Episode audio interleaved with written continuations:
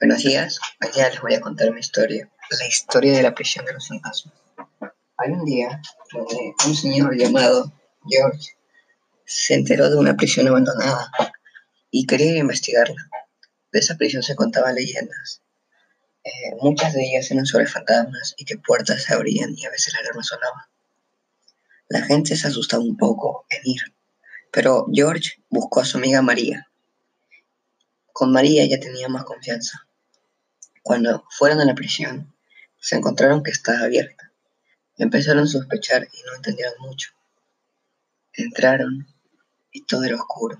Un pasillo largo donde estaba la cabina de recepción de la prisión y pasando eso, las celdas de prisión de mínima seguridad. Entraron, todo estaba sin seguro y no había nada. Pero cuando entraron, la puerta se cerró. Ellos dijeron, seguro fue el viento, pero intentaron abrirla y no podían.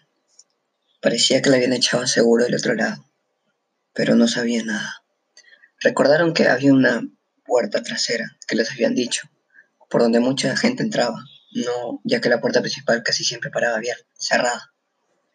Así que siguieron avanzando para poder llegar a la puerta trasera, que estaba al lado de la prisión de máxima seguridad. Caminaron y caminaron y se les acabó la luz del foco. De la nada se les apagó. Ellos pensaron que tenía batería, pero dijeron, seguro se nos acabó. Sacaron las linternas de los celulares y empezaron a alumbrar. La linterna del celular obviamente alumbraba menos, y esto les llegó a estar un poco paranoiados. Avanzaron, y de la nada se escuchan ruidos de cosas gritando, puertas moviéndose un poquito, chillando. Ellos asustaron y empezaron a correr. No entendían nada. Dijeron, puede ser que sea real. Pero mientras que corrían, se chocaron con una pared.